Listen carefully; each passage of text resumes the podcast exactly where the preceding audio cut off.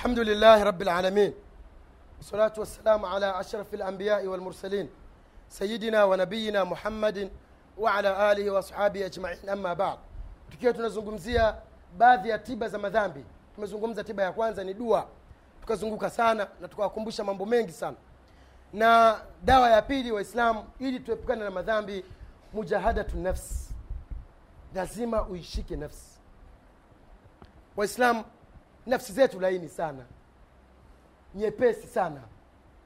Na hasa katika zama hizi za fitna zama za mtihani ndugu zangu.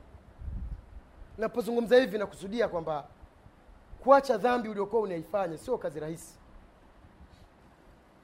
Kuna mtu ni mvuta sigara kuna mtu ni mvuta bangi kuna mtu ni mlevi kuna mtu kazi yake maneno kuwasema watu anakula nyama za watu kuna mtu pesa kuitoa ngumu eh?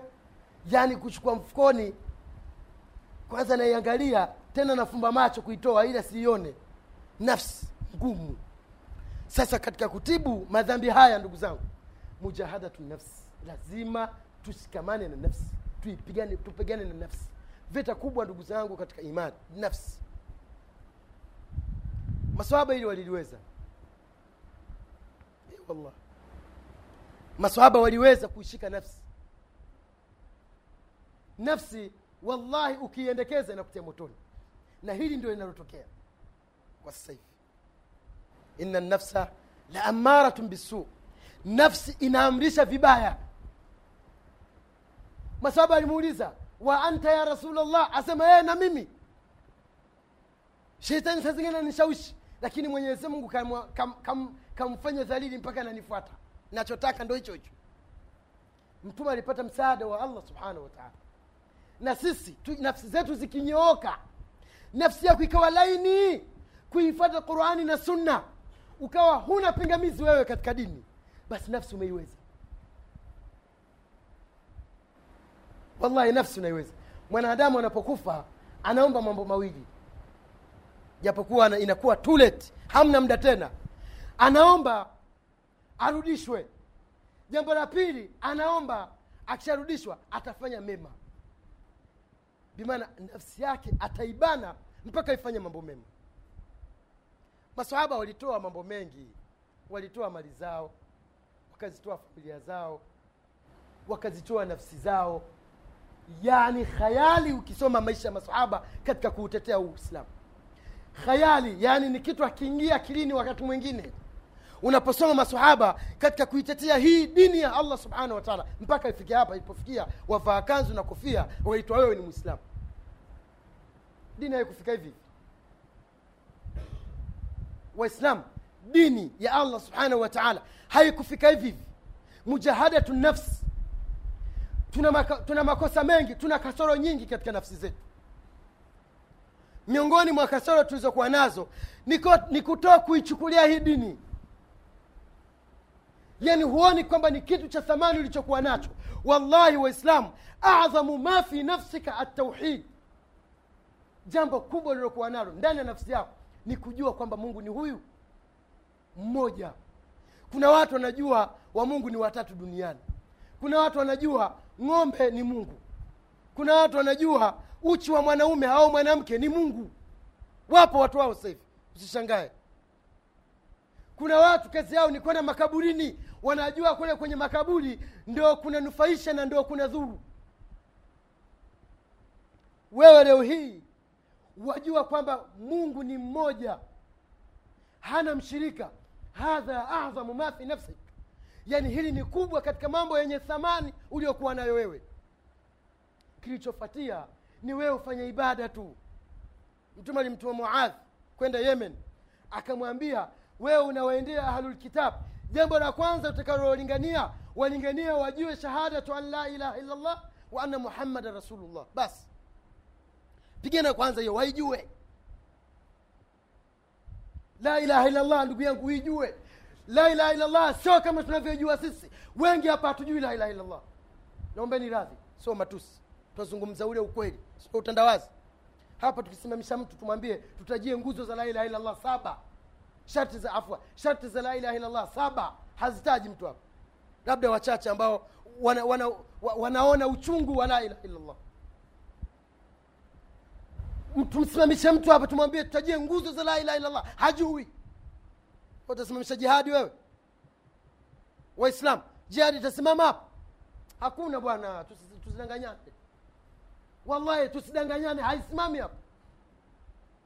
Sharti za la ilaha illallah hujui makuraishi walikuwa ni waarabu waislamu. Sawa? Makuraishi walikuwa ni waarabu. Na neno la la ilaha illallah jepesi ndio kiarabu chao wakijua. Kwa nini walikataa? Kaa ufikirie kwa nini walikataa kusema? Na wakampiga vita mtume wakataka kumuua na wakamfukuza maka kwa nini? Kwa unajua la ilaha illallah. Jamani katika sharti za la ilaha illallah alilmu. Lazima ujue nini maana ya la ilaha illallah? Ujue. Alilmu. Waislamu wengi hatujui. Waislamu wengi hatujui. Ikiwa hatujui mujahadatu nafsi kuishika nafsi iache madhambi tutaweza vipi? Leo hii ukifungua facebook fungua mpiga mziki mmoja tu mashuhuri hapa tanzania mfungue tu. Ukishamfungua angalia ile peji yake wanaomfuata katika ule mziki ni wangapi? Sawa eh? ni wangapi? Utakuta kama ni wachache milioni nne milioni tano. Fungua youtube. Mambo ya kisasa hayo sindio mambo ya kisasa ha? fungua hilo youtube. Ukifungua youtube andika mcheza mziki wa ufaransa uingereza tanzania kenya uganda fungua. Angalia ni watu wangapi waliofungua klipu yake? Uki- ukikosa sana bilioni tatu bilioni nne. Laiti kama tungekuwa na uwezo wa ile milioni nne milioni tano bilioni moja bilioni mbili kuangalia tungekuta waislamu ndio wengi. Waislamu tunataka tuingie peponi. Kwa hali hii tutaingiaje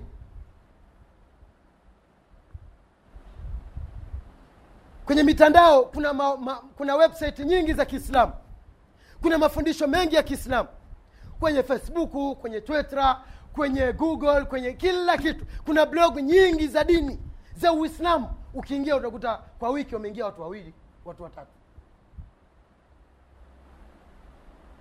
Sharti za la ilaha sharti ya kwanza alilmu. Sasa hivi dunia imefunguka. Dunia ime, ime, ime dunia sijui nisemeje dunia iko kiganjani. Hapa dunia iko hapa waislamu. Ukitaka elimu inakufuata chumbani kwako kwa kifurushi cha mia mbili. Narudia tena. Dunia imefunguka. Ukitaka umsikilize shekhe bumbazi au shehe nani sijui shewa wapi anakufuata chumbani kwako. Anakuja. Wewe wavaa samaa tu weka zako usiwadhuru watu usiwakele watu na sauti kisha unakaa unatulia unakunywa vitu taratibu. Shekh ana anasherehesha anatoa mifano anafundisha. Alhamdulillah la nilikuwa sijui enda zako msikitini pata ilmu. Mashekhe wako hapa mashehe wapo. Lakini akiweka darasa hapa watakuja watu wawili siku ya kwanza siku ya pili hamna mtu. Nenda kwenye maskani ukuta watu thelathini arobaini. Nenda kwenye wanaponyesha mpira boli. Sawa eh, nenda wanaponyesha boli wengine wanafia huko huko. Kweli jamani kweli jamani.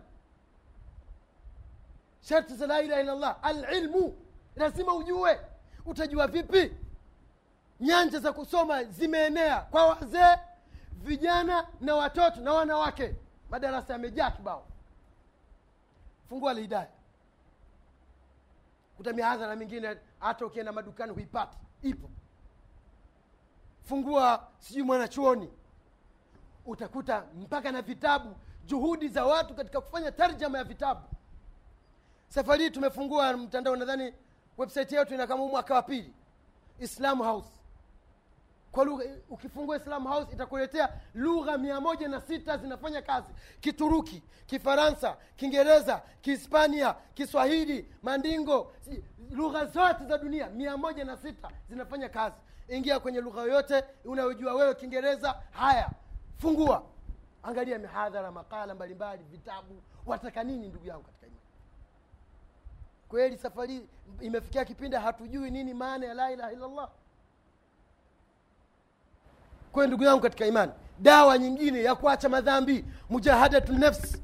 Lazima nafsi tuishike tupigane nayo ituamrishe mambo mema tuiamrishe tuibane. Waislamu kuamka alfajiri kuacha ile kwa sita na kiyoyozi kuja msikitini kuliombu na kwenye miguu. Sio jambo dogo na ndio maana wengi wanashindwa. Sisi hapa alfajiri hatuko hivi labda nimuulize imamu hapa. Alfajiri hatuko hivi waislamu. Naombeni radhi narefusha kidogo kwa sababu nimechelewa. Alfajiri hatuko hivi sasa tuko wapi wanawake wasolia nyumbani na sisi wanaume pia tusolia nyumbani. Wakati wa maswaba mtu alikuwa akichelewa solatu lmaktuba solatu akichelewa solatu ljamaa anazunguka mji mzima kutafuta sehemu anaposwali aipate ile jamaa. Wewe waswali ndani? Mtume anasema nilitamani kuamrisha mtu aswalishe nafasi yangu nitoke na moto nichome nyumba za wanaume wasiofika msikitini. We waswali nyumbani mi niwaambie wanawake ambao wapo na watakaotusikiliza mume wako akiswali nyumbani mwambie mume wangu unapofanya hivyo ni makosa. Nenda kaswalie msikitini. Mwambie tu hivi kwa hiyo ndugu zangu katika dawa ya kuacha madhambi ni kupigana na nafsi yako. Vijana sasa hivi wanavaa modo vijana sasa hivi wanavaa nguo zina yani mtu kavaa yani kijana wa kiislamu mashallah bonsa nguvu safi yani ni kijana ambaye ukimwona mashallah tabarakallah hakuna alichomnyima mungu. Wamkuta kavaa jinzi jinzi lenyewe alimuenei alafu linalingania hapa. Boksa yake inaonekana. Hivi ukimuuliza hivi huu ni ujana au ni nini? Anashindwa kwamba. Njoo kwa dada zetu wa kiislamu wanaovaa soksi wamkuta dada wa kiislamu mashallah hakuna alichonyimwa. Mwili kapewa kila kitu kapewa. Hiyo nguo aliyoivaa kavaa king'amuzi tena king'amuzi kakikunjia kwenye chupi. Hivi unajiuliza hivi huyu anataka nini? Waislamu na dada zetu nawafikishia ujumbe kwamba lit ingelikuwa kuvaa uchi ndio kuolewa basi wanawake wa masaluni wote wameshaolewa. Lakini wako wapi? Ni ufuska tu ndugu zangu. Lakini pia ujumbe huu niurudishe kwa wazazi kwamba hawa mabinti wana, wamezaliwa wana wazazi hawa mtume anasema kullukum rain wa kullukum masulun an rai. Wote ni wachungaji nyumbani. Na kila mmoja ataulizwa alichokichunga ni nini. Baba utaulizwa. Sasa uandae majibu. Na mwisho kabisa ndugu zangu ambayo nitakulizungumzia katika hii kinga ya madhambi ni maarifatu awaqibu dhunub. Mwislamu anatakiwa ujue mwisho wa madhambi ni nini yaani mimi nazini sasa hivi sawa jamani? Eh? mungu aepushie mbali. Mimi nazini sasa hivi hivi nikishazini mwisho wangu ni nini pale? Pale kuna mambo matatu kizini. Jambo la kwanza ni hadi ya mwenyezi mungu subhanahu wataala laiti kama sheria ipo ya kiislamu ukizini kama ni kijana haujaoa unatakiwa upigwe bakora mia moja. Bakora mia moja na uhamishwe mjini mwaka mzima upelekwe mikoani huko wapi? Haya hiyo haipo. Tuje sasa hivi. Ukizini pale arshi ya mwenyezi mungu inataka kutikisika kwa ile dhambi ilivyokuwa kubwa. Mwisho wake nini pale? Haya kuna kupata janga la maradhi ndugu zangu katika ni kupata mimba. Ndio kabisa mtihani ndio kabisa watoto wa zinaa wamezidi wamejaa kwa sababu ya zinaa. Na kwa sababu hatufikirii kwa nini tunazini. Unapopata mtoto wa zinaa jambo la kwanza yule mtoto sio wa baba. Yule mtoto ubini wake unarudi kwa mama. Jambo la kwanza. Jambo la pili yule mtoto haki ya mirathi ya baba ameikosa. Ni juu yako wewe. Jambo la tatu mwanadamu yoyote anaji, anajifahari kwa baba mimi ni mtoto wa wa mzee fulani. Mimi ni mtoto wa mzee fulani. Ah familia ya mzee fulani ile. Ah damu yake kabisa. Fahari ya mtoto. Uongo kweli jamani. Yule mtoto wa zinaa anajifahari mimi ni mtoto wa binti fulani. Uko unarudi kwa mama. Siku ya kiama utajibu. Ni haki ya mtoto na ataidai kwa mwenyezi mungu. Utafanya nini kawaida mtoto ndio maana kuna mirathi. Ukiangalia matajiri wengi wamerithi kutoka kwa baba. Mtoto wa zinaa baba akifa yule ambaye ndo maji yake hata sindano hatakiwi kuchukua. Wewe siku ya kiama utajibu nini? Au waona zinaa ni raha eh? waislamu wa tanzania tumwogope tumwogopeni mwenyezi mungu. Mtu anaoa kwa laki moja unaoa kwa laki mbili kuna watu wanaoa kwa milioni hamsini yaani mtu anafanya kazi miaka ishirini anatafuta mahari. Acheni bwana. Kwa nini uzini? Kwa lipi? Ah, mimi sina mke sina pa kukaa. Wewe unakaa wapi? Unakula wapi? Hata tafsiri ya utajiri ndugu zangu katika imani ni kuoa. Usidhani utatajirika ukiwa mwenyewe. Utajirika, utajirika vipi? Hebu angalia katika takwimu sensa. Ni matajiri wachache ambao hawana wake. Kwa sababu mungu ametoa ahadi mtu anapooa mwenyezi mungu anamtajirisha. Ahadi ya mungu haipigi chini. In yakunu fuqara yughnihim llahu min fadli. Kama ni mafakiri mwenyezi mungu atawatajirisha kwa fadhila zake sio kwa kazi yako wewe. Kuna watu wakati kabla hawajaoa hata pakulala hawana. Baada ya kuoa kapata nyumba yake nyumba ya pili nyumba ya tatu magari na kila kitu waswahili wanasema hivi kila penye mafanikio nyuma yake kuna mwanamke.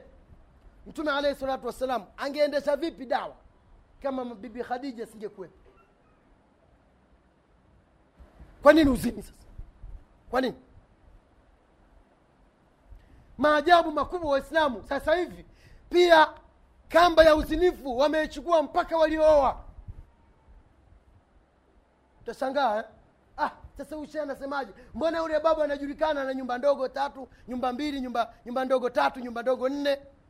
Madereva wa maroli kila kituo kuna nyumba ndogo. Tatizo liko wapi inna lillahi wa inna ilahi rajiun. Mi nisema hivi aliyeoa akazini sheria ya kiislamu ingekuwepo basi ingekuwa ameshauawa siku nyingi. Yaani mtu ambaye kaoa alafu ni mzinifu anatakiwa hukumu yake auawe apigwe apigwe mawe mpaka afe. Lakini pia kwa sababu hakuna sheria ya kiislamu hapa kwetu twamwambia hivi oa mke wa pili oa mke wa tatu oa mke wa nne. Usiseme mke wangu hataki sheria haikukuamrisha wewe umwombe umwombe ushauri mke wako. Bora tu utimize kwamba utawafanyia uadilifu. Basi kama hautafanya uadilifu pia utakuwa umeingia katika madhambi makubwa utaingia motoni. Ndugu zangu katika imani mwisho wa ushirikina ni nini kwa wale ambao wanaofanya shirki? Watu wanaenda kulala makaburini wanachinja wana, wanavunja nazi wanafanya wanavaa mailizi viunoni miguuni wapi? Wakuta kijitoto kichanga wallahi. Mtoto mchanga miaka miwili mwaka mmoja miezi sita kavishwa hili leusi ah kavishwa hili leusi vipi? Wajua ah, macho ya watu tumkinge alipokuwa tumboni kakingwa na nani? Wewe ndio uliomkinga jamani mwislamu anapokufa na alikuwa ni mshirikina hakutubia mungu hawezi kumsamehe. Kila anayefanya dhambi kabla hujaifanya fikiria mwisho wake ni nini? Angalieni jamani mwisho wa madawa ya kulevya. Hebu angalieni jamani. Sasa teja teja anaiba pazia. Anafika sehemu akiona pazia amna watu anachukua pazia anaondoka. Umeibani ndana sijui nini vitu. Yaani jamani mwisho wa madhambi tuangalie mwisho wake nini? Hatima yake nini ndugu zangu? Mwisho kabisa niwahusie kuwa na marafiki wema. Niwahusie ndugu zangu na kuihusia nafsi yangu. Watoto wetu tuangalie marafiki zao ni wakina nani. Makosa mengi yanayotokea madhambi mengi mmomonyoko wa maadili baina ya vijana ni kutokana na wale ambao wanaotembea nao marafiki zao. Wakati mwingine mpaka na shule ambayo anayosoma. Kuna shule maarufu kwa sababu kwa maarufu kabisa shule ile bwana ni bangi tu. Wachukua mtoto wako wampeleka pale. Zile shule kwa wasomaji zipo ama hazipo waislamu? Shule inajulikana ile pale shule ah, bwana ni zinaa tu kila msichana na girlfriend na boyfriend wachukua binti yako wampeleka pale. Wewe ndio utajibu kwa mwenyezi mungu subhanahu wataala mtoto wako wa wamwona kabisa mashallah kijana wako umemlea vizuri umejitahidi kila kadiri ya hali na mali. Akifika umri wa kubaligh anaharibika. Nyumbani anafika usiku halali nyumbani. Wewe kama baba unajifikiria kwamba kwamba mtoto huyu kaharibika kwa sababu gani qurana usu marafiki wabaya. Kuna wengine wanahifadhi qurani wamehifadhishwa qurani wakahifadhi. Baada ya kufika umri wa kubaligh huyo akaharibika. Ikawa tena hana maadili ya uislamu.